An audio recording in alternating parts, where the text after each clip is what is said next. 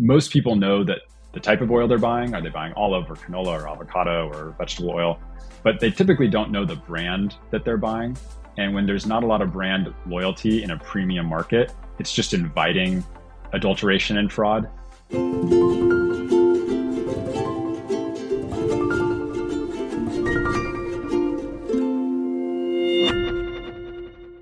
Well, hello everyone, Doctor David Perlmutter, and here we are again with the Empowering Neurologist program.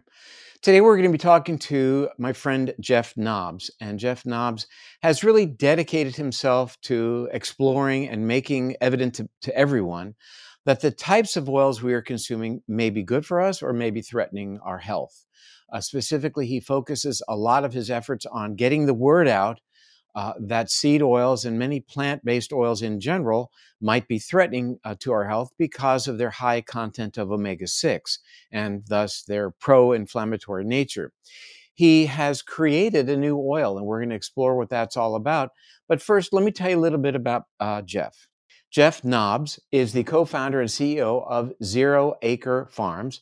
He's a, this is a food company that's replacing the destructive vegetable oils with healthier and more sustainable oils and fats made by a process of fermentation. We're going to explore that.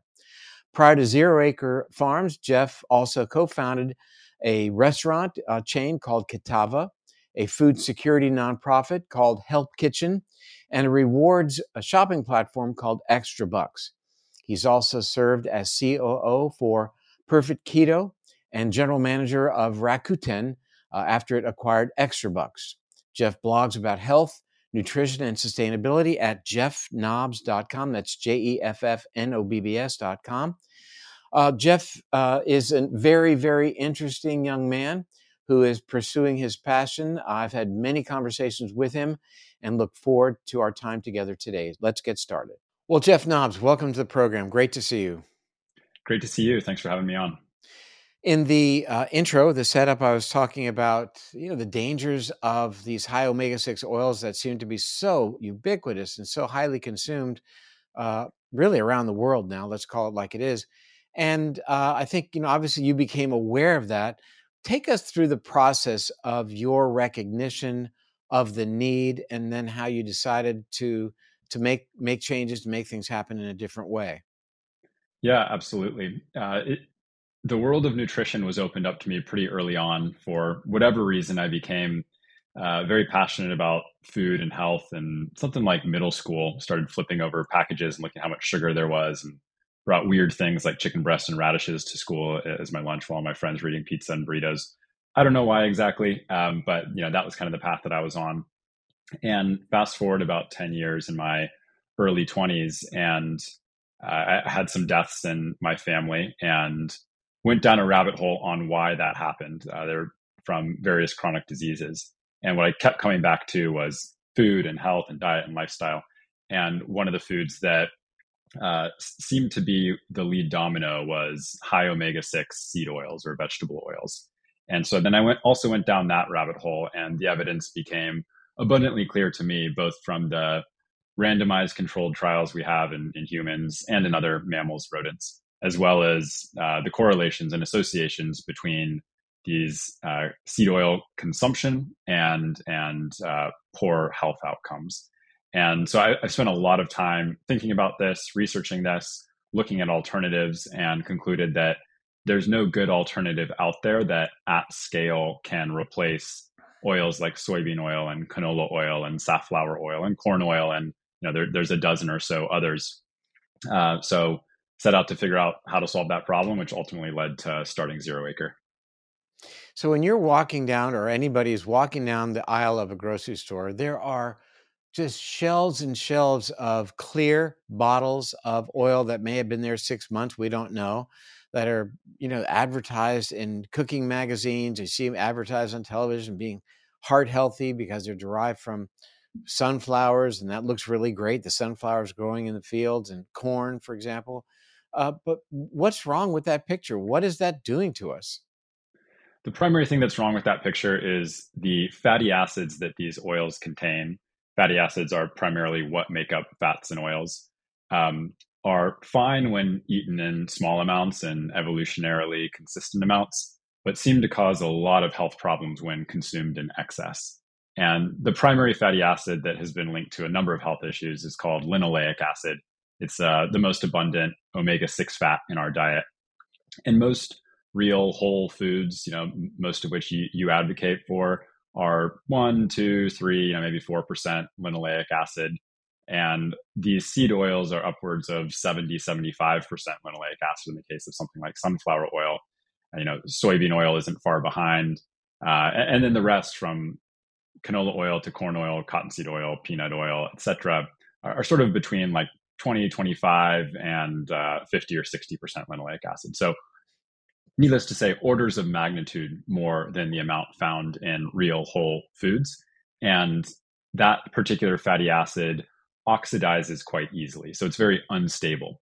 Uh, when we consume it, it's like a grenade exploding into shrapnel in our bodies. And you know, part of the reason it's so hard to pin down the detrimental effects of this particular fatty acid when it oxidizes is all of those molecules that it oxidizes into uh, go down their own paths metabolically and in our bodies. And uh, you know, there are several that that have been shown to be outright toxic, you know, defined as toxic by toxicologists, um, such as H N E, which is a molecule we can get into. Um, but even on its own, linoleic acid stays in our cells for years. It has a half-life um, of, you know, that's measured in years, a couple of years. And that linoleic acid then makes up the fatty acid bilayers in, in all of our cells. Uh, anytime our, you know, we literally are what we eat. So anytime our body needs fats, it's from our diet or from stored body fat, which also comes from our diet. And when those fats are made up of uh, unstable molecules such as linoleic acid, It, uh, it it leads to this this step of oxidation, free radical formation, and ultimately inflammation and chronic disease. What's it going to take for people to understand that these oils that they are buying and using uh, are are actually threatening their health? Because this is the type of oil that, let's say, Americans are using. People are using the various types of seed oil that are on the shelf. They're using it for cooking. They're using it for recipes.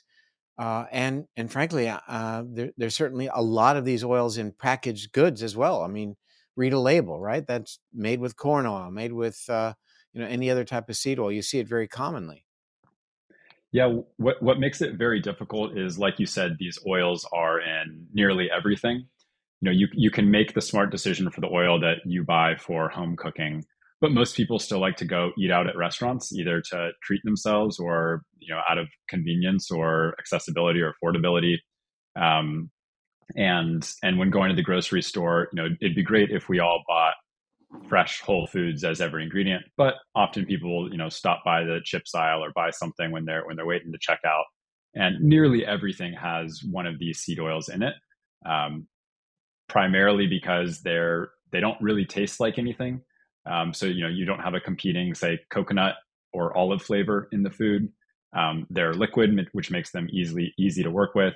They have relatively high smoke points. Um, so you can, you know, burn the heck out of them uh, and, and it won't smoke up your kitchen too much compared to something like a, you know, fresh butter. Uh, and, and they're cheap. And so as a result, they end up in everything. Cheap. And hey, you know, a, a little fat or even a lot of fat in most foods makes those foods taste better. Uh, even, even if they're coming from oils. And it doesn't help that, you know, the the American Heart Association recommendations for, for what a heart healthy oil is um, are, are still based on the idea that omega six fats are essential, which they are, um, but that there's, you know, there's no real upper limit, or if there is, it's it's something much, much higher than what we've historically consumed. And so as a result, like you said earlier, these big clear plastic jugs with fluorescent lights shining on them for hours, days, weeks, months on end, you know, further oxidizing that oil before it even gets to your body. Those get a heart healthy label um, because interestingly, um, or maybe obviously for, you know, nutrition researchers, seed oils do lower L D L cholesterol. They, they effectively lower L D L. However, that lowering of L D L in randomized controlled trials isn't, is, is not only not correlated to lower rates of death, but is actually correlated to higher rates of death in, in studies that have come out just in the last several years. Um, and, and and so that lowering of L D L, you know, I like to say, would you rather have low L D L and, and be in a grave, or high L D L and, and be, you know, be alive and, and living a healthy life? Um, it's just a biomarker. It's, you know, it's not an end outcome like uh, death or mortality, but that's what most of those heart healthy labels are uh, are based on, is that biomarker. You know, I, I'm thinking that um, the exposure that we might get from having seed oils in manufactured products that we would eat, I shouldn't say we, but I guess that, that yeah, whatever people eat, um, might be more threatening if a person's on a low fat diet, because as you said, we need dietary fat and we're going to make our cell membranes out of whatever's around. And if you've deprived yourself of good fats by being on a low fat diet, and yet you're getting these vegetable, uh, rather seed oils, uh, based upon, you know, eating the snacks, then your body's going to construct cell membranes out of, and, and that includes neurons, uh, membranes, Uh, out of whatever's around. In this case, it's going to be a very unstable type of fat that's high in linoleic acid and therefore at risk for oxidation. That's right. Um, many fatty acids compete with each other. Uh, and the, the two fatty acids that compete with each other sort of most in the spotlight is omega six, of which linoleic acid is a type like we've talked about, and omega three fatty acids. Uh, alpha-linolenic acid, which is the form commonly found in plant foods, as well as E P A and D H A, which a lot of folks, especially those with babies, have heard of uh, for, for brain health and for a number of other functions in our body, um, which, which are primarily from animal foods, specifically cold water, fish. And omega six and omega three, they compete enzymatically in, in our bodies in, in various pathways. So one of the best ways to Uh, increase the amount of omega three that your body is able to use and metabolize and work with is to actually decrease the amount of omega six that you consume. And to be in a good balance based on today's levels of, of I'll also say our, you know, the, the broader, the royal we uh, of America, um, to, to, bring, to bring our omega six to omega three in balance based on how much we're currently consuming in omega six, we'd have to eat sardines and salmon at nearly every meal to be anywhere close. Uh, you know, the, the far better strategy would be to reduce omega six so that the omega threes we're consuming, whether they're from beef or fish or flax seeds, uh, can, can actually be utilized by our bodies. Now, you mentioned that the, the concern is that they're so, these oils are so high in linoleic acid, and that uh, there are breakdown products of linoleic acid that are really, really threatening. You mentioned H N E. Maybe we could double click on that for just a moment and talk about what that is and its association with things like cardiovascular disease, Alzheimer's risk, and things like that. H N E is a molecule. Uh, H N E is an acronym that stands for four hydroxy nonanal. I'll just say that once, but uh, it's typically referred to in papers as H N E or four H N E. Um, H N E is an aldehyde. So your listeners may have heard of aldehydes from things like cigarettes and formaldehyde, and um, you know, usually not something we want to be consuming a lot of. H N E is generally recognized as the most toxic aldehyde. It's able to cause damage not just locally, but travel far distances in our bodies and cause damage elsewhere. Um, so toxicologists consider it one of the, the most problematic aldehydes. And H N E is derived from one source and one source only, and that's omega six fats. And omega six fats are overwhelmingly uh, from seed oils in our diets. Like we talked about earlier, there's a little bit of omega six you get in real whole foods, but orders of magnitude uh, lower amounts than you would receive from seed oils. And H N E seems to be linked to a number of diseases and pathologies, as you mentioned. Um, obesity and weight gain is one of them. And this research has been building over the course of the last several decades, actually. It first started in a research experiment in single cell yeast, where uh, these individual yeast cells uh, were treated with H N E. And after two hours, the yeast cells had either, uh, that, that were treated with H N E had either gained significant lipid accumulation or, you know, got fat uh, or had died. And the yeast cells that were not treated with H N E had not seen nearly the same levels of, of fat accumulation. So the experiment was then scaled to uh, C. elegans, uh, or, or a roundworm, which is a multi-cell organism. And uh, th- the same thing happened. The roundworms that were treated with H N E, you know, you can see this under the microscope, um, they start to balloon, they gain weight. And then the experiment was scaled to uh, rodents. And it was found that rodents that had a, uh, an intentional gene mutation that didn't allow them to detoxify H N E, thereby um, resulting in higher H N E levels, they gained weight. And what's really interesting is um, they gained weight, but were given the same amount of food.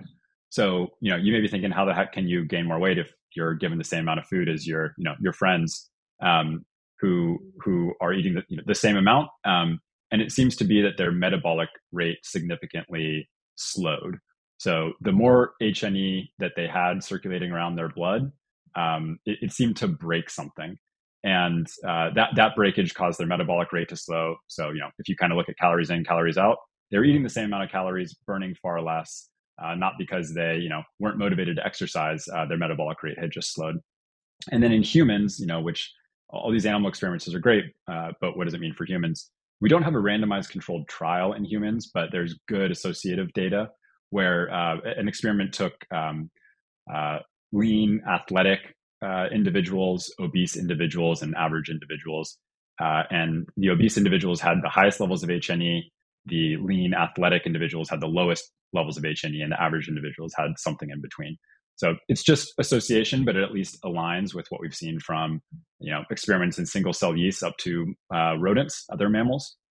And uh, H N E has also been linked to a number of other pathologies, from dementia, Alzheimer's, um, you know, breaking cells in the case of potentially insulin resistance. It's still early, cancer. Um, so th- this is a really interesting, in a negative way, molecule uh, th- that only comes from seed oils and could have implications in a whole host of health issues.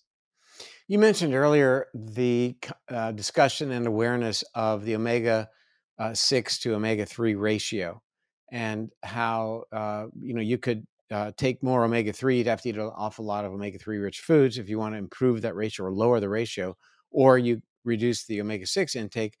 But I think the context of that discussion, omega six to three ratio, has really focused on inflammation. So how does the consumption of these oils and linoleic acid, how does that relate to actually increasing inflammation in the body, and why is that important? When we consume seed oils, which are high in linoleic acid, this omega six fat, like we talked about earlier, um, it becomes incorporated in every cell in our body. And um, when when those fatty acids go through their normal process of breaking down, um, it, it happens for polyunsaturated fats like omega six fats much quicker. And the result of that breakdown is um, free radical formation. So when when a when a fatty acid oxidizes, it means it loses an electron, and that electron floating around, um, you know, when you people have heard of antioxidants, for example, um, or or free radicals. These are words we throw around a lot, but most folks couldn't tell you what they actually mean. Uh, antioxidants combat oxidation, and so they they lend an electron, um, thereby reducing oxidation. But if there aren't enough antioxidants to combat all of the oxidation, uh, then we're left with free radicals. And free radicals, uh, in that imbalance, more free radicals, you know, oxidation leading to more and more free radicals, not enough antioxidants to combat them, that's defined as a level of oxidative stress. And that oxidative stress is what leads to inflammation. Um, you know, our, our body, it's like a bunch of bullets flying around our body, or a bunch of fireworks going off, um, you know, all these free radicals flying around. And our body has to go try to deal with that. It's it's acute, but becomes chronic if we're consuming these oils on a regular basis. And you know, I I, I can't say uh, with one hundred percent certainty that that level of inflammation, you know, is causing X Y Z disease, but a number of researchers conclude and and you know agree that that chronic inflammation is the foundation of a number of diseases. Uh, and, and pathologies that we face today. You know, the less of that you have, the better. Um, th- there's no question about that. Numerous papers in, in Nature and other journals showing that that that those high levels of oxidative stress, which are linked to inflammation, um, are, are sort of the starting point for uh, new, numerous health issues, both uh, in, in the brain and elsewhere in the body. I think that um, you know we over years traditionally looked at oxidative stress, the action of of free radicals on the one hand and inflammation on another hand, as two perhaps somewhat distinct mechanisms that are involved uh, in degenerative conditions uh, in terms of their uh, manifestation. But I think we now have an understanding mechanistically as to what may be going on. We know that in a con- in the condition of uh, increased oxidative stress in the body, it actually changes the the morphology the and functionality of certain of our immune systems, uh, immune cells, uh, changing them from uh, being supportive to being more pro-inflammatory. As it relates to macrophages, changing them from being what are called M two to M one macrophages, becoming much more infl- inflammatory, increasing the output of various inflammatory mediators like tumor necrosis factor alpha. So uh, it's great that we're starting to understand how these are related. And therefore, um, you know, this is a cascade that begins with the consumption of a, a type of oil uh, that is at risk for increasing oxidative stress. And therefore, secondarily, because it is ma- high in linoleic acid, uh, can therefore increase inflammation. Let's shift for a moment and um, just talk about the huge environmental impact that the, the incredible uh, footprint that these seed oils have Uh, in terms of agriculture on the planet. Vegetable oils, which are sort of the broader category of seed oils, um, uh, you know, m- most of our consumption of vegetable oils in, in the U S is um, overwhelmingly from seed oils, like the examples we've given, uh, oils from seeds and grains and legumes, classified as seed oils. Um, globally, vegetable oils are actually the most consumed food in the world after rice and wheat. Uh, they're they're also the fastest growing subsector of global agriculture. So they take up about a third of global croplands, just around thirty percent. Um, and when you look at when you look at other foods, you know that that we also eat a lot of other crops. We also eat a lot of. It, it pales in comparison to how much land we're dedicating to oil crops. It's more than fruits, vegetables, uh, root vegetables, you know, roots and tubers, legumes, uh, all all combined. And we're dedicating more crops to cereals, but when you look at how that's changed in the last sixty years, um, our consumption of or our land use for cereals and um, and and uh, carbohydrate crops, wheat, et cetera, has actually gone down, but skyrocketed for for oil crops. So um, yeah, something's got to change. You know, it, it's those crops are actually two of the top three causes of global deforestation, um, and you know that has that has. real implications for biodiversity loss, for climate change. You know, when we're cutting down rainforests to make room for foods that harm us, uh, that's just not a system that makes any sense. You know, if, if we if we cut down some rainforests to grow foods that um, tripled our I Q and made us live for to be a thousand years old, you know, I think that's a it would be smart enough not to do it anymore. We'd be, we'd be a bit more conflicted, maybe. Um, but to cause all this damage for food that clearly is not good for us, you know, that that's what doesn't make any sense. Um, so, so that's what, that's what sort of, you know, we, we've talked about the health angle. There's also this huge environmental angle, and palm oil is a, is a vegetable oil that gets a lot of the spotlight. Um, interestingly, palm oil is the single most productive oil crop.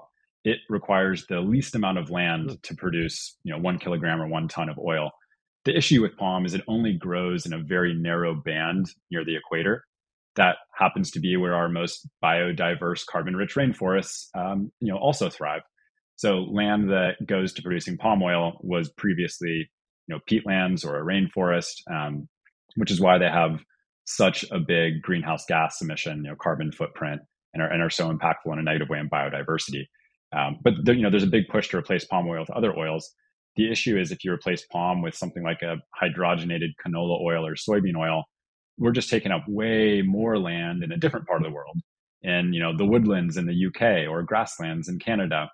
Um, you know, those are valuable too, maybe not as valuable as the rainforest, but the ideal scenario would be minimal footprint and not in a very uh, highly biodiverse, carbon-rich region of the world. It would seem that uh, m- most people, or perhaps some people, Uh, would really, their tipping point on whether an oil is good or bad wouldn't be its omega six uh, content or linoleic acid content for that matter, uh, or, but rather focusing on saturated. Is it a saturated fat or is it not? And I, I think you've co- uh, described the notion that, you know, our fear of saturated fat should really pale to our concern uh, over omega sixes. Well, one way to look at it is, a lot has changed in the last, you know, fifty, sixty, seventy years um, since saturated fats began to be demonized. And our consumption of saturated fats, it hasn't increased. If anything, it's gone down a little bit. Um, at the very least, it's flat. And during that same time, rates of obesity and chronic disease, you know, went from uh, rare to commonplace. I mean, you know the stats, six in ten Americans now have a chronic disease, forty plus percent are obese. About that same rate, forty percent uh, have multiple chronic diseases. And w- when we look, you know, to the early twentieth century, um, certainly the levels of chronic disease and obesity weren't that high. You know, they, they were closer to the single digit percentage, but the data is not very good. Um, so if saturated fats were truly so bad for us, it, it doesn't really make sense that if we haven't consumed more of them, that our rates of obesity and chronic disease continue to increase year after year after year. And our healthy life expectancies uh, over the last eleven years have actually decreased. Uh, each measurement period, we're like one of three countries in the world where that's happened. The other two or three are war-torn countries like uh, Yemen and Syria. So we're, you know, not in great company there. Um, so that's one way to look at it. You know, another way to look at it is saturated fats are actually quite stable. We, we talked about polyunsaturated fats, omega six fats, how they're quite unstable. The reason for that being they have multiple double bonds that easily oxidize. In the case of saturated fat, they have no double bonds. So they're they're very stable. Um, lipid researchers assign a score to each type of fat for how stable or unstable it is, and uh, saturated fats get a zero because they're so you know they're so stable. They're they're basically not even showing up on the instability chart or uh, inherent uh, uh, instability. And then monounsaturated fats, uh, which are high in things like macadamia nuts and olives, um, they have a score of one. Omega six fats have a score of, depending on the research you're looking at, between thirteen and fifteen. So again, orders of magnitude higher than monounsaturated fat. And monounsaturated and saturated are, you know, pretty close. You're you're splitting hairs at that point. Um, so they don't, these saturated fats don't appear to lead to oxidation the same way that polyunsaturated fats do. Um, where it gets potentially confusing is that saturated fats do raise L D L levels. Um, In randomized controlled trials, that doesn't seem to lead to poor health outcomes. Now, there is a question of a diet that's high in saturated fat that increases L D L levels and is very high in polyunsaturated fats from seed oils that are prone to oxidizing L D L. You know, c- could that actually be a poor combination? Um, either way, you know, min- minimizing omega six and seed oil consumption solves the problem, um, but it, it could be. It could be a not great combination. Um, you know, all this stuff's related. We, we were talking about H N E earlier. Interestingly, uh, ketogenic diets uh, allow for a pathway to also detoxify H N E. Could be one of the ways and one of the reasons that ketogenic diets have been, you know, very effective for weight loss for some. Um, and exercise is sort of the third, the third thing that can reduce H N E levels. So, eat less, eat fewer seed oils, eat less omega six. That'll reduce your H N E levels. Um, ketogenic diets can help if, you know, you, you want to boost. And then, I mean, exercising seems to help everything, including, uh, H N E detoxification. So we have this, this, uh, concept of, you know, the, the vast fields of corn, for example, for, uh, to make corn oil ultimately, and the environmental impact that that has. But, um, there is another way. There's another way to produce oils for human consumption. And what's that all about? You've had some experience. You mentioned corn to corn oil. Plants are really good at making carbohydrates and sugar. You know, corn makes a whole lot of corn starch, corn flour, um, fibers in its in its stalks and its leaves, and as sugars as well. And then it has a tiny percentage of oil. You know, the same could be said for for other crops as well. And the current system, just, you know, like we said, doesn't make sense to tear down an ecosystem, grow crops uh, every year, tear down those crops to Uh, chemically extract a little bit of oil from their tiny seeds. You know, it, it's no wonder that those have huge environmental footprints. Um, and humans couldn't have eaten them in the first place without a lot of modern industrial processing. So, you know, certainly not. They haven't been a part of our diet for for much time. Um, so, what, yeah, what what we're doing at Zero Acre is leveraging the power of plants to produce carbohydrates and sugar, and actually fermenting that sugar into fat. Uh, it sounds like a novel concept, but it's actually the way that, you know, a cow's stomach works. Uh, they just eat a bunch of grass, and microbes in their stomach convert that to fatty acids and a number of other nutrients. Um, so at, at Zero Acre, we're fermenting sugarcane, non-G M O perennial sugarcane. Um, and that sugarcane is completely transformed into oil. And that oil is extremely pure. It's over ninety percent monounsaturated fat, about as much omega six fat as um, like butter or beef tallow, you know, two, three percent, uh, low amounts of saturated fat as well to keep it liquid. So it's liquid for, you know, salad dressings and, and other applications. Um, and be- because of the way it's grown, you know, sugarcane is so abundant. It, it's a grass. Uh, it's just a very tall grass that turns the sunlight's energy into sugar. Uh, we have about a ten x smaller environmental footprint than vegetable oil. Um, so it's called cultured oil. And, uh, you know, an- another way to think about it is sugar is just carbon and hydrogen and oxygen, and oil is just ki- carbon and hydrogen and oxygen, just in very different formations. And through the process of fermentation, uh, all that, all those atoms are are moved around and, um, from sugar to the hydrocarbon chains that make a very healthy, pure oil. And the cultured oil, uh, what's the smoke point of that?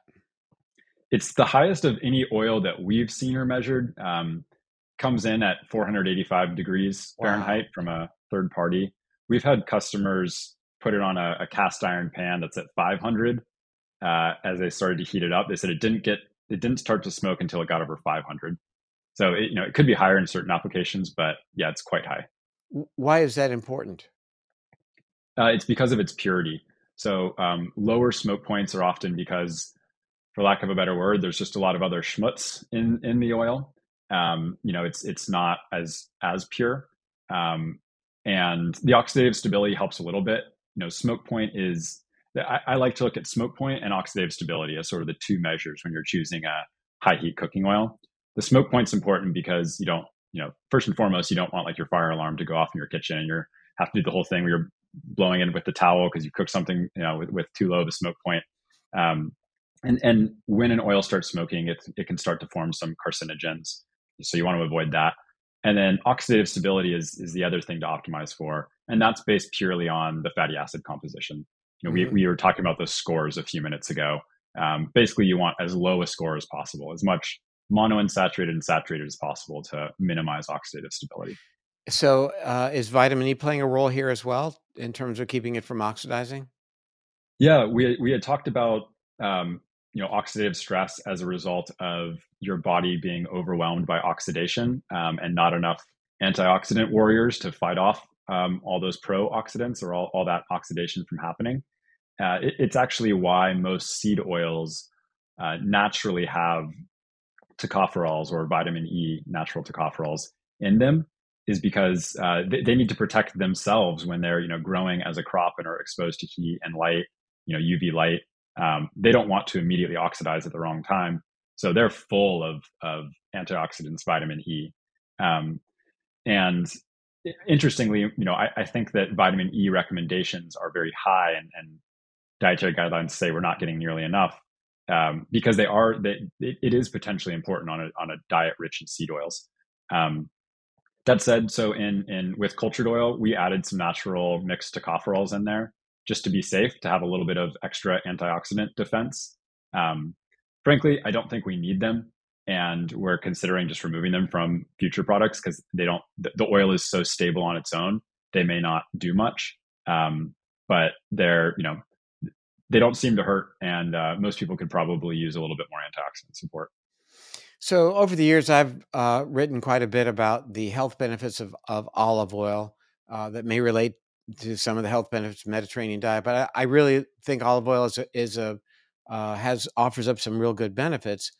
Um, and that said, though, uh, you know, I find that the the call to action uh, generally is uh, for people to be a little bit, when they're feeling that they want to buy their olive oil, they may be buying things that have been adulterated. I mean, there was a big sixty minutes program on the fact that, you know, when you buy olive oil, it's it's the Wild West, that you it may be highly adulterated, that there may be all, there may be canola oil in it uh, that. You know, I was asked, uh, talking to a restaurateur recently, and he was telling me that uh, they offer up olive oil if you want some for your salad. But when you look at the tin, he said, uh, we're able to call it olive oil, even if it's just fifty-one percent olive oil. The rest can be really any of a number of different types of oil. So um, talk to us about the practice in general of adulteration, and then how does that relate to cultured oil? Yeah, it's sad. Um, you know, if you, if you ask a restaurant what oil they use, and if, if you're lucky enough to hear olive oil, you know, and ask, is it actually olive oil or is it a blend of olive oil and canola oil? Um, more times than not, you'll hear it's a blend of olive oil and canola oil. And often it's it's eighty percent even yeah. canola oil. Um, and they'll just say olive oil because that's what customers want to hear. And the issue with adulteration is real. Um, yeah, that sixty minutes um, piece came from an investigative journalist. I believe his name is Tom Mueller, um, who did a deep dive on this. And he found that up to seventy-five percent of extra virgin olive oils in the U S were um, outright fraudulent, adulterated, mixed with something else. And um, Doctor Selena Wong at U C Davis, she did a similar study on avocado oils. She bought avocado oils off the store shelf and, and online and found that eighty-two percent were oh adulterated gosh. or rancid.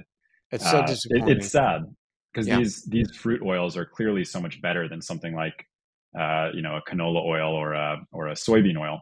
Um, and, th- you know, that said, there are some producers out there that, you know, surely are doing things right. It's just, it's just hard to know. Um, In the case of cultured oil, you know, this was very top of mind for us. And I, I think part of the reason it can happen with these more premium oils is most people know that the type of oil they're buying, are they buying olive or canola or avocado or vegetable oil, but they typically don't know the brand that they're buying. And when there's not a lot of brand loyalty in a premium market, it's just inviting adulteration and fraud. You know, um, why wouldn't the Italian mafia start to put some some rapeseed oil into the Italian olive oil and sell it for the same price? Um, you know, there's no real brand that has something big to lose. The consumer will just go to the next olive oil brand that's on sale at Whole Foods or whatever. Um, so, so anyways, this was all very top of mind as we were developing um, this company. And so with cultured oil, we actually put a Q R code on every bottle. So consumers can scan that Q R code and uh, it's linked to a specific production batch, where they can see the detailed fatty acid composition, as well as a number of other measure, measures that the huge majority of people could probably care less about, but they're there, like free fatty acids and peroxide value and moisture levels. Um, if you really want to nerd out on what's in your bottle of oil, that's that's one way to do it. Um, yeah, you know, so adulteration is is the big issue with a lot of those fruit oils. Um, unfortunately, they have one of the larger environmental footprints as well. Um, Olive in particular, sort of like the the almond of the oil world, uses a lot of water. Um, and that said, like I still use olive oil, you know, I and what I do is actually I'll do an olive oil, cultured oil blend um, and use that for salad dressings. The cultured oil helps keep the olive oil liquid in the fridge since olive oil tends to congeal and solidify in the refrigerator. You put about half cultured oil in there and it'll stay liquid in the fridge, but then you get those beautiful olive oil, you know, extra virgin olive oil flavors. Um, and then I'll use the cultured oil for high heat cooking. We actually had a, a third party study um, look at olive, avocado, cultured oil, as well as sunflower, corn, soybean, and rapeseed oil. And uh, in, in a frying pan measure after five minutes, ten minutes, fifteen minutes, thirty minutes, I think up to ninety minutes, uh, the, the production of H N E, that toxic molecule, that toxic aldehyde we were talking about. And Um, there was no measurable H N E production after a few minutes with cultured oil, and there was with all other oils. And after about a half an hour, there, um, you know, the seed oils were like off the charts, and yeah.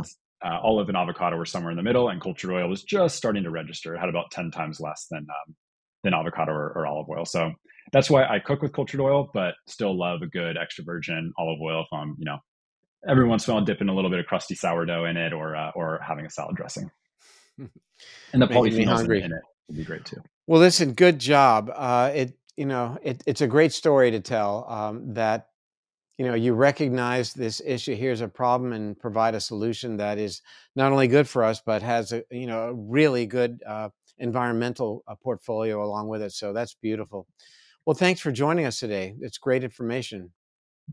Thanks for having me on. I always love talking about this, and thanks for asking good questions. Sure. And, and uh, finally, where can people go to learn about what you're doing? We write extensively on this topic at zeroacre.com slash blog, and cultured oil is available to purchase at zeroacre dot com. Uh, would love everyone's feedback, whoever tries the oil. And I'm on Twitter at Jeff Nobbs, talking about all things oil all the time. You bet. All right. Well, thanks for joining us. We'll talk soon. All right. Sounds great. Thanks again. Bye-bye. Bye. Well, what an interesting individual. Uh, here's his dream. His dream is to create a, a healthier oil, and he's doing it in a way that makes so much sense from a health perspective, that's for sure, but also uh, from an environmental impact perspective as well.